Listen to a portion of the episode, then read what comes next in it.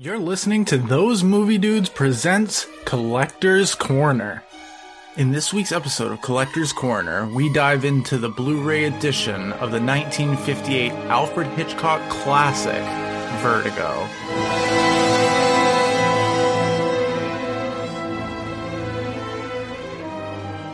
I have a question for you guys, though. Um, I don't know if Nate has a question as well, but this kind of just came to mind. Uh, I didn't even get to write a script, I'm full of questions. so I'm just going completely off the cuff. since you guys don't have the 4K equipment yet, when you finally do get a 4K TV and 4K player, well, you actually don't need that. You have the Xbox.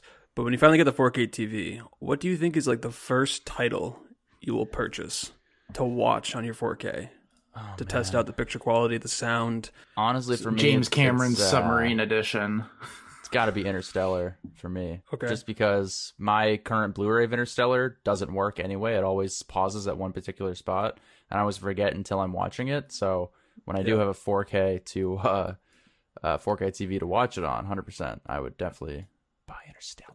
As an Maybe owner of book. Interstellar on 4K, I can definitely back you up, and that's a great purchase. It, it I'll looks just, you can just gift me yours if you want, so I don't have to buy it. No, Oh, No. Okay. Yeah, no. Nate, what are you thinking? About? Um, I was thinking one that's coming out soon: the good, the bad, and the ugly. April 27th. Yeah, I'm- Because the so excited. fucking audio, no matter what they do to it, is atrocious on every version available, basically, or at least not, not necessarily all the audio, but a lot of the Spanish dialogue yeah, and the dubbing is just pretty trash. But I can look past it just because that movie cinematically is like up there. Is it, is it time?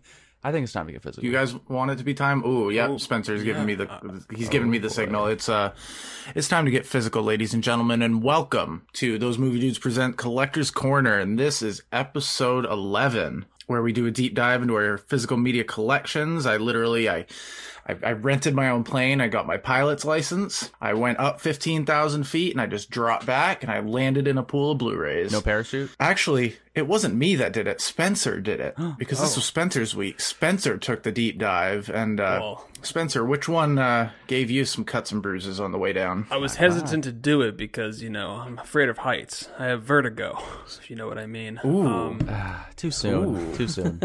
Come on, man. Yeah. Hint, hint, strong hint. we haven't even talked about the damn movie yet. Calm down. Yeah, So- and that was Vertigo.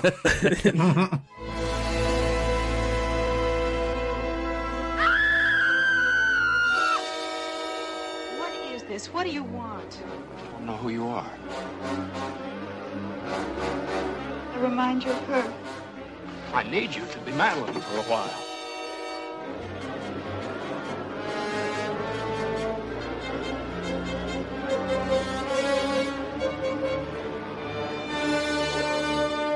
I decided to pick a movie that I had bought on Blu-ray. I think I remember the price, eleven ninety seven, and I had never seen it. I was like, but I gotta see it. It's Alfred Hitchcock's Vertigo. It's on Blu-ray. Um, I've heard that it's a phenomenal film. It's considered like one of his masterpieces. It says it right on the poster. So I was like, okay, I gotta pick this one up. I started watching it one day in college, and I got maybe like twenty minutes in. I fell asleep. I was like, shit, I'm gonna have to come back and revisit this movie another time. And that time is like four years later, and it's tonight.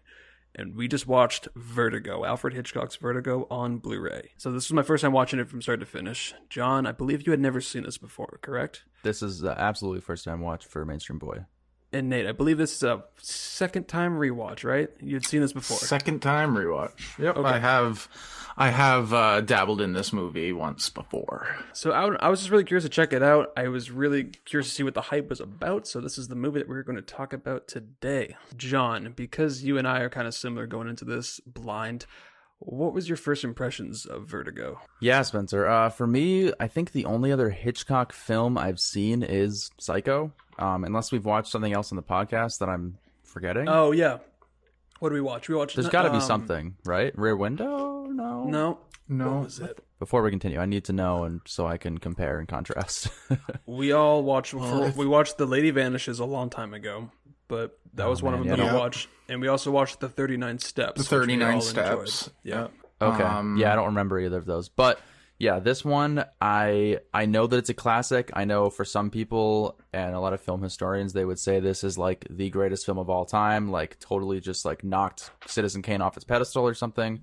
Um, so yeah, of course, I was excited and seeing that it was in English and in color for a 1950s film. I'm like, hell yeah, let's do it. So I was very excited to get into this, and to be honest, I mean, I was pretty blown away. I mean, it's Hitchcock. He has a very unique and fascinating way of telling stories and all the detail that he shows in his films through the story, through the characters, through the production design, the costumes, everything. It's like it's noticeable and you can see that he like truly cares about what he's doing with his films. And yeah, I'm I'm excited to uh, break this one down because it was definitely uh, you know one for the ages, right? Damn. Yeah. So some high praise from the first impressions from Mainstream Boy, uh, from a film from the 1950s. That's exciting. Nate, revisiting this, how was it on the rewatch? It it definitely held up. Um, I think any movie that you go into a second time that has some sort of twist slash reveal that Hitchcock, movies do, I do think it can it can kind of dim down how you feel about it because you can kind of see it coming. Thankfully, this was one of those movies where it had been so long since I'd seen it. I had an idea of what was going on, but I still was able to piece it together. And it's one of James Stewart's best performances I've ever seen him in. A little bit older, kind of like when he was in Rear Window and whatnot. Just the way that he's able to t- craft this story and throw all those little hints in there. All the little quick shots that are like two seconds long of an object that you need to remember later. Like Hitchcock's really good at that. And like what John said, I don't remember what year it was, but I think it was voted on that Vertigo was I, uh, the greatest movie a of all time by like the British Yeah. Film Institute or something like that. Which to me, and if we're doing that conversation, I prefer Vertigo way over Citizen Kane, but that's a topic for another day. Yeah, this one was very enjoyable to rewatch the second time around. I have seen a couple of Alfred Hitchcock movies, but I haven't really dived into his filmography too much. Like I've seen kind of like the main ones: Psycho, Rear Window, North by Northwest, and then some of the ones that we had watched for the podcast, some of the smaller ones. But Vertigo was like one of his most acclaimed and popular ones, and it's interesting because initially when this released, it kind of got mixed and negative reviews. Critics kind of thought it was a little too long, kind of you know, like drawn out, slow. Um, and I don't know, they thought that the, the twists and turns were just a little far fetched. And then over time, it got this like status of this is this movie's amazing. I think people finally appreciated it for what it was. Um, because that leads me into when I when this movie first ended, I was a little let down. I was like. The story Mm-hmm. was a little uh, convoluted for the sake of being convoluted, but well, I mean, I'll get It's into this later in the podcast when we go into the special features and they break it down. It is fucking masterful, and it was thought out to a T. Of like everything was so specific with this movie, like down to the costumes and the set direction. It was honestly really cool. So as I've kind of marinated with it a little bit more, my appreciation for it has already grown a lot. And this movie, like I already can't wait to rewatch it because the movie does have so many twists and turns, and it kind of is jarring when you're just trying to follow the narrative when you first watch it.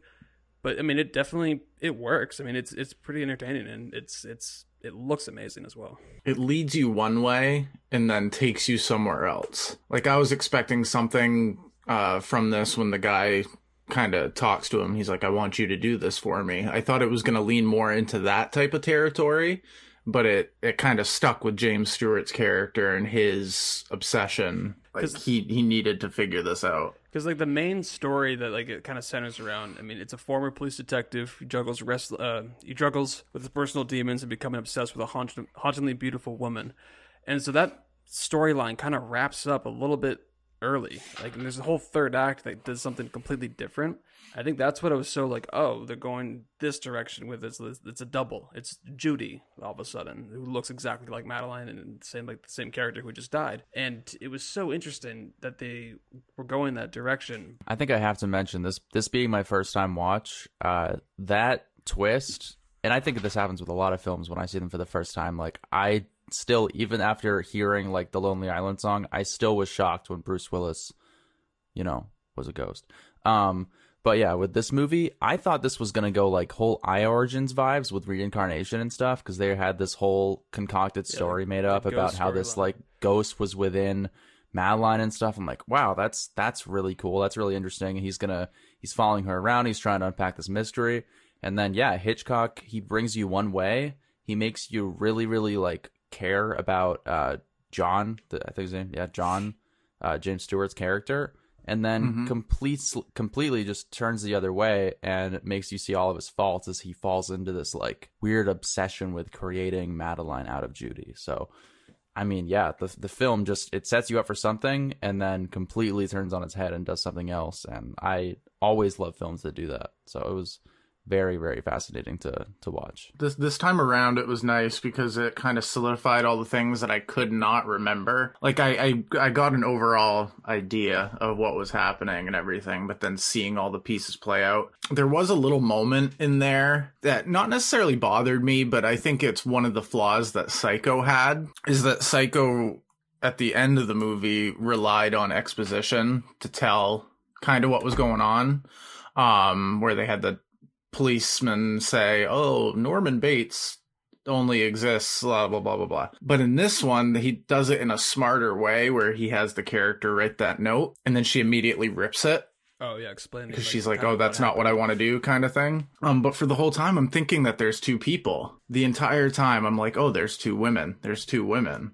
But there's only one. Like it was always Judy the entire time, but she played Madeline. exactly Right. Because- well, And that threw in a way off. there was, but yeah, there. I mean, there was, but there, there, there was wasn't. two, but there was no Madeline really. Yeah, There not was not in terms his of what wife- James all of his seeing. interactions Exactly. were with Judy as playing Yeah. Madeline Yeah. and then with Judy. Yeah, he never interacted yeah. with the actual Mhm. wife, who uh, really is just a dead body in the movie. To be honest, like she Yeah, just a corpse. exists to be. Mhm. Yeah.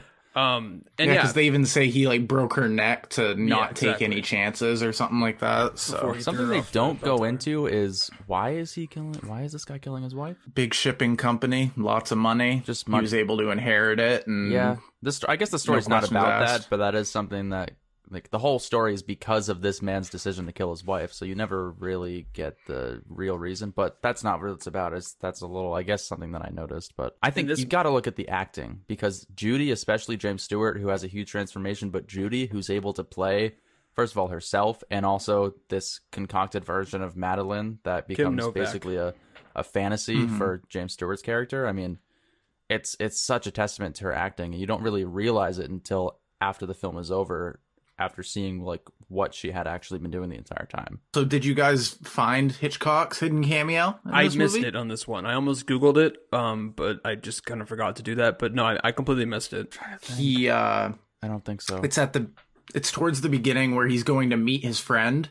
There's an outside shot of James Stewart walking to the docks and Alfred Hitchcock walks across the street and he's holding some briefcase looking thing. Oh, okay. But he's just this chubby bald guy in a black clip. suit. Yeah. Just- yeah. Nice. It- it- it's basically the same amount of cameo as he had in the Psycho. He always supposed to makes mind, himself he's not like a a- weird extra. Yeah, he's not like a standing in Stan Lee or. Or he's just like a- Ah, Yeah, he's like a silhouette just kind of in the background where you have to go, oh, there he is, kind of like finding Waldo. are you sure he wasn't the uh, the nun at the end because that would have been hilarious If Alfred Hitchcock was like, I Yeah. heard yeah, he just pops out of the darkness and she's just Hello. like no.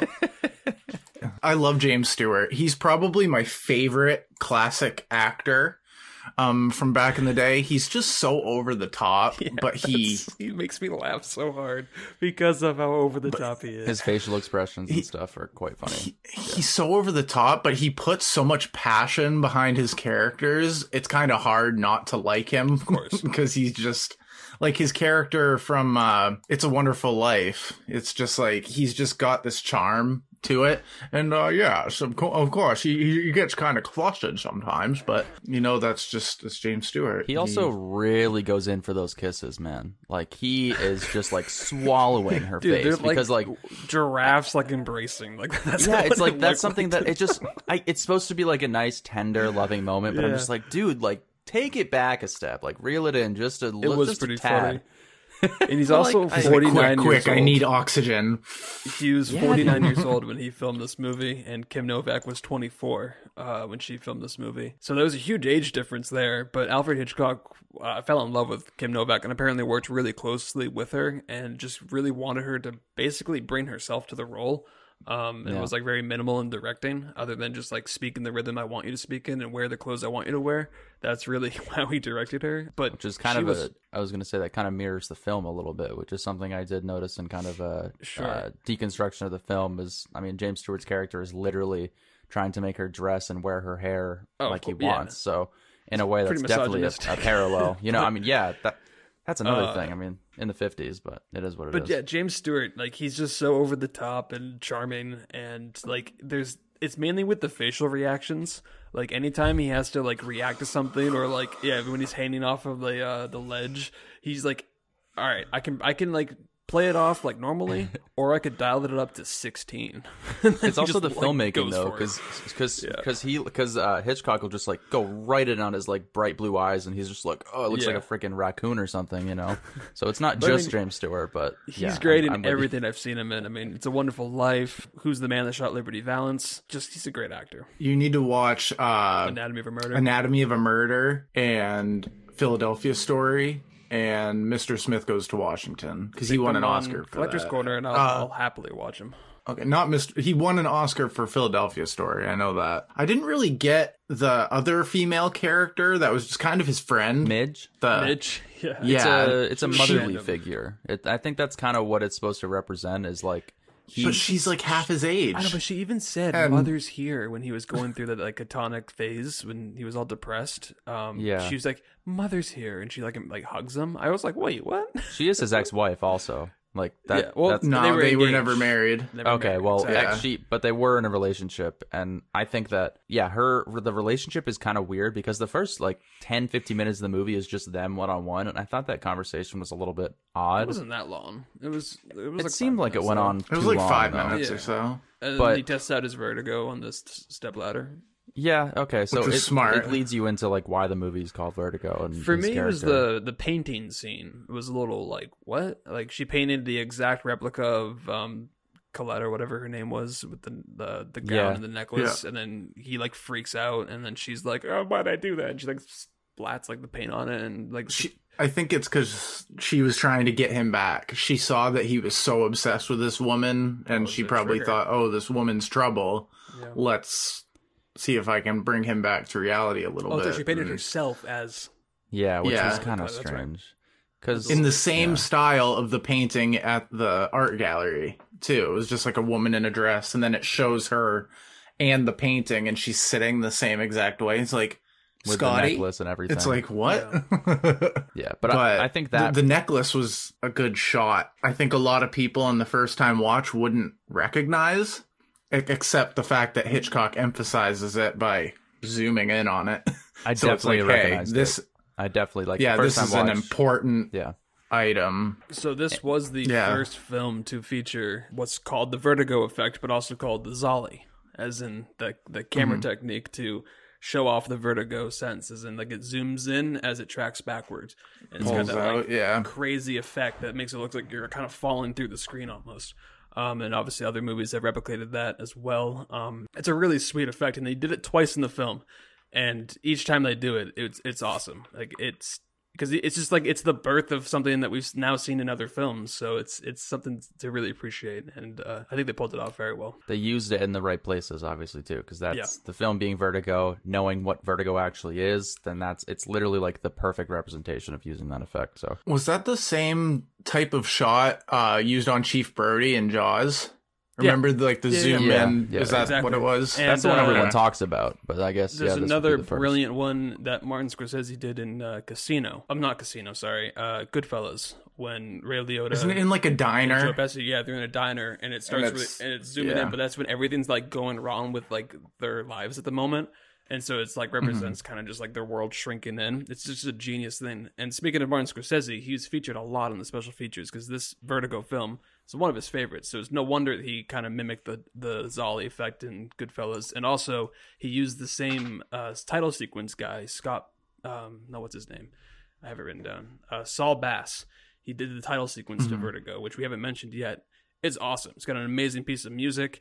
It's got like the zoomed in on the eyes, and it's got this like crazy effect going Oh, okay. on with the opening credits. but he did the um, first couple of Martin Scorsese films, like Casino and Goodfellas, that kind of stuff, and Cape Fear. He did all of the title sequences to that. So Martin Scorsese loves Vertigo, so he hired the title sequence. That is one of of those things that like the older movies will do with the title sequence. Like, I mean, like James Bond is something that's always done title sequences like that.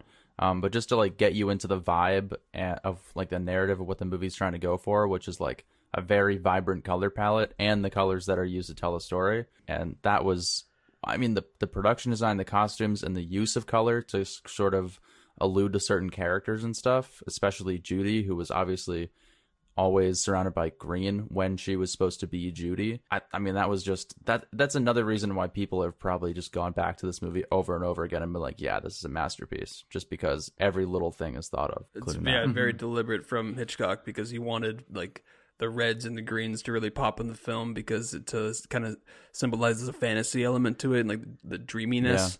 Uh, at times, like there's even a scene with like a ton of fog, like inside of an apartment. Like when she first comes out, I think in the green dress, and she's like the opacity's low or something. Like there's just like she's like I don't know. It looked weird, behind, but like, it, fog. yeah, for the it was 50s, very strange. Yeah. Oh, is that's the one where he gets uh he finally sees her with her hair pinned up. right. Yeah. And she ha- he has that like, yep, exactly. But- there you are. But it's cool because they're like alluding to it the whole time from like the establishing shot when they go into the hotel, and it's just this like bright green neon light, and even I think even the building is green too. Um, Well, he does yeah, it with the, the he does it with the cinematography, with the red and the greens, and then also with the costumes. So Also, the first time But he that- sees her in in uh was it Eugene's, the restaurant they go back to every single time. Um, Ernie's. Ernie's, sorry, yeah, Yeah. Ernie's. Um, the first time he sees her when he's sitting at the bar, she has like a, a green scarf on and like then a I think it's like a gray dress or something.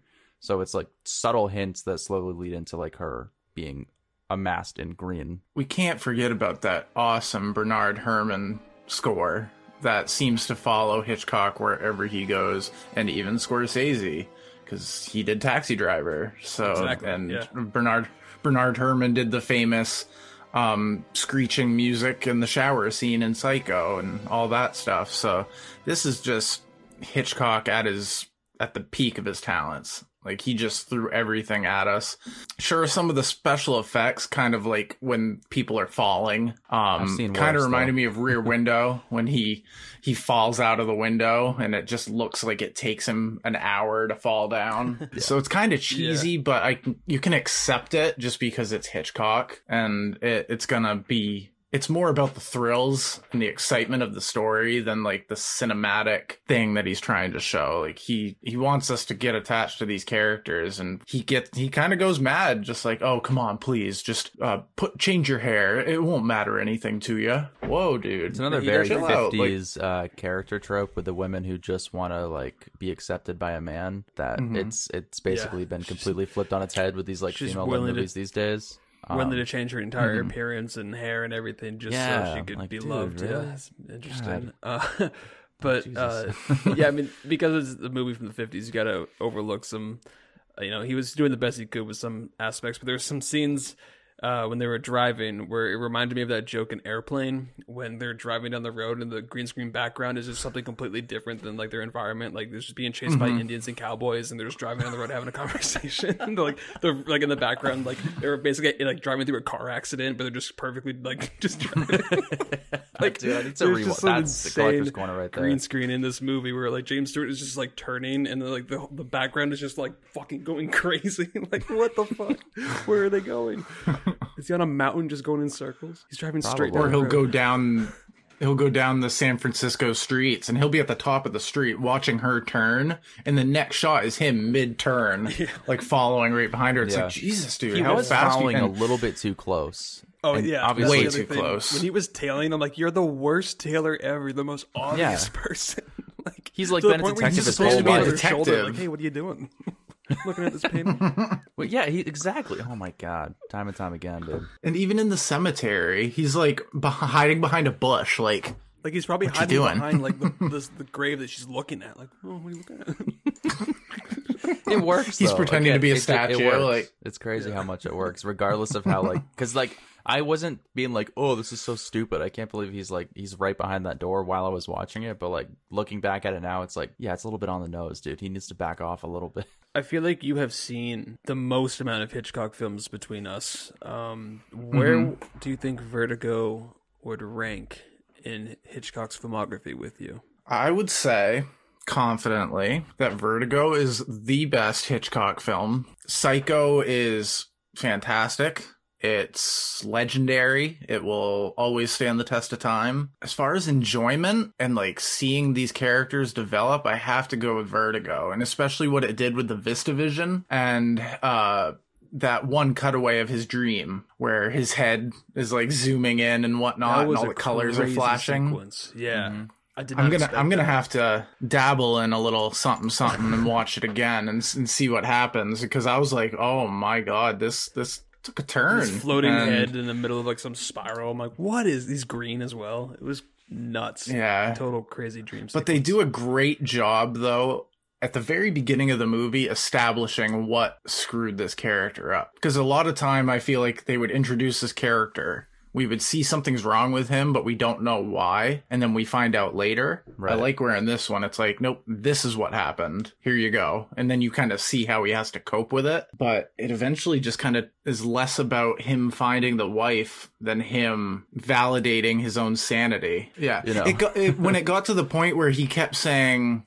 oh, you need to change this, you need to change this. My mind is going, this character that we like a lot, I feel like we're going to start to dislike Exactly, because he's starting to become kind of chauvinist and very manly. But that frickin' nun. She she must be really good at jumping people because Kim Novak jumped right out of that building a second time. Sure did. Like holy moly! I actually That- rewinded that scene four times, just the very end, because I was like, "Wait, uh, what? Like that's what that's what happened? Like she just stumbled out of the window because of a nun?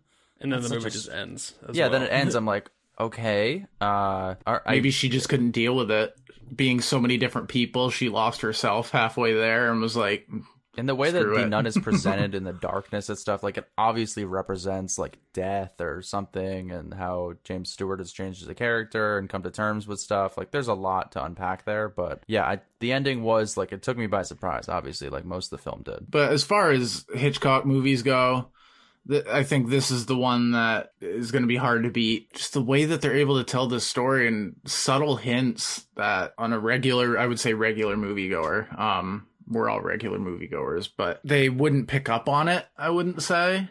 Yeah, But knowing that it's Hitchcock and knowing that you can't just let one thing be itself, like there's got to be some sort of meaning, it opens up a whole new world of, oh, well, that person was introduced. What's their ploy in all this? So that's the thing Hitchcock's really good at, just suspense. oh yeah, master and- of suspense. Oh wait, was that his? Even the 39 steps and yeah. All that stuff. So okay, so John, if you've seen a couple of Hitchcock, obviously not as many as Nate, and I don't think you've seen as much as I have. I think I've seen. I think I've seen at least four now because Okay. and now that you mentioned 39 Steps and what was the other one we watched? Uh, Lady Vanish. Lady No. Vanishes. Lady Vanishes. See, I don't remember. Like, I really need a refresher on like what those stories are about because I don't remember anything about those. Have you seen Rear Window? Or I Psycho? don't think so. I've seen Psycho. I have Okay. seen Psycho. Have you seen Rebecca? No. That's the only film that won Best Picture from his filmography. I've Really? never seen Rebecca. Um, Foreign Correspondence also really good. That's a really good one. Uh, was it uh, it's like a- something on a train or something? Strangers on a Train. I have seen that one. That I do very much. I much. think I've enjoy. seen at least parts of that. I don't know if I've seen the whole thing. Probably watched it in film Yeah. school or something. So, what would be your favorite if you had to pick on your four? I mean, personally, I, I think the only movie I can compare it to is Psycho because I remember the most of that one. It's the most iconic. Um, obviously, I love how it how uh, Bates Motel leads right into that because I like finished Bates Motel and then watched Psycho, so that was like pretty cool. But I think this one's better. Like I really do think that this was just a very very well crafted film. Um, I'll go ahead and do my final thoughts here, but the characters are very interesting, very well layered. He just has a really fascinating way of creating a story at the surface that seems like something else, and then completely turning it on, turning it on its head and just pretty much taking the taking the audience by complete shock because I literally when the twist does happen and they show the scene in the clock tower, I I literally was I sat over my seat and was like, "Are you fucking kidding me?" And I think that I can figure movies out, but come to find out, a 1958 film by Hitchcock, it's still took me by surprise. So, job well done by him. Um, yeah, the movie it's it's really good, and I can totally understand why it's something that like film historians are always breaking down and being like, yeah, this is an absolute masterpiece. Um, because I I don't know if it's a masterpiece after one viewing, but it's certainly one of the better films ever made. So Going that high with it. yeah, I'm gonna I'm gonna go I'm gonna give it a four and a half right now. I think it's four and a half out of five. It's a very very very good movie, um, but it's one that warrants multiple rewatches to totally decipher it, in my opinion. This this one, it's my favorite Hitchcock, but I I also don't think it's quite five out of five yet. Like it could be maybe later on, like just accepting it for what it is and just watching it all the way through. Because I've got OCD. If I miss something, I'm rewinding it. So a two hour and eight minute movie's two and a half hours, and that just kind of fucking sucks. But um I'm gonna also I'm gonna match John's four and a half out of five, but it's a very strong four and a half. Like it won't go any lower than that, just because of how well executed it is. And I just I love James Stewart and just his over the top shenanigans just get me every time, and he just played it perfectly. And it's classic Hitchcock. Initially, when this movie ended, I wasn't too big on it. I was kind of like with same with John. Like when that ending happened, I was like, "What? Really?" I guess I was just un- I didn't expect the story to go the way it was going. But like I mentioned in the beginning, the more that I kind of dug into it and read about it, watched some of the special features, and also kind of just marinated with the story a little bit, it's it is a really very cool movie. Uh, I'm not gonna get it as high as you guys, but I am gonna go four out of five. I'm still the oddball, and I had the most fun watching North by Northwest and for all of his filmography. Mhm. But it's been so long since I've seen like Psycho and Rear Window. Um, I could definitely, I definitely need to rewatch those to kind of you know pick the definitive Hitchcock for me. But and I gotta watch more of his films as well. I mean, there's so many that he's directed that I have not seen. I mean, he's made like 60 movies. I mean, some of them are shorts, granted, but I mean, he's made a lot of movies. This is definitely. He also made silent movies too. Yeah, he started like making before, movies like the he made 20s British movies before he came. Yeah, there's one called uh, "The Lodgers: Story of the London Fog." Came out in 1927. That's a silent movie, and it's actually really good. It's a good precursor for his style that he would develop. Sure. A lot of shadows, a lot of kind of slow mystery type stuff.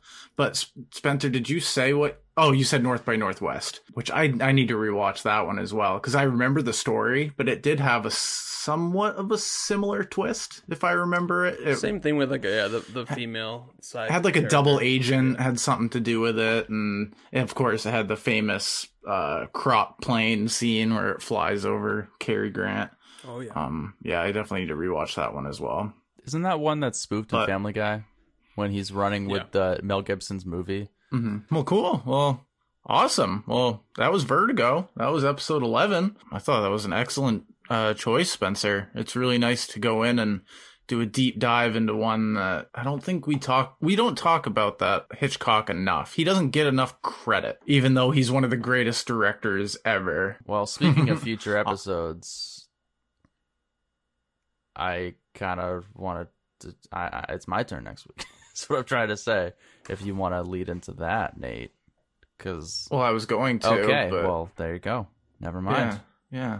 All right, episode 12. What are we doing, John? So I just I wanted to do something fun, and I hope it actually ends up being fun because it's a movie that I remember liking as a kid, um, and I wanted to use this this podcast as an opportunity to see if some nostalgia does hold up because I don't know if it's going to. It might go crash and burn, but I think it's worth the risk. So. And I already looked up the score. It's not entirely high, but I don't think that that's going to matter. Uh, and I don't know when the last time you guys saw this is, but it is Arnold Schwarzenegger's Last Action Hero from 1993. That's getting a 4K release never in like seen two it. weeks. Well, maybe That's crazy that you said there you that. go. I have always wanted to revisit this movie, and what better opportunity than Collector's Corner? That's it for episode 11. But we don't just do this show. Spencer, take it away. What shows do we also do? We have another podcast show coming out this weekend, the Those Movie Dudes main show. We're going to talk about three films that we have never seen before. It's The River Wild, Say Anything, and Tombstone. Um, so that's going to come out this Saturday, March 27th. You guys can go watch those movies streaming on, I think, HBO Max. So yeah, go check them out, and we'll be talking about those films this Saturday. And we also do have one more show that is a weekly show where Spencer and I, sometimes Nate, get together. We grab a big bucket of popcorn, ice cold Cherry Coke, maybe some Sno-Caps or kombucha, and we uh, talk about the new release films of the week. Uh, last week we did talk about the Justice League Snyder Cut, which was a pretty good time.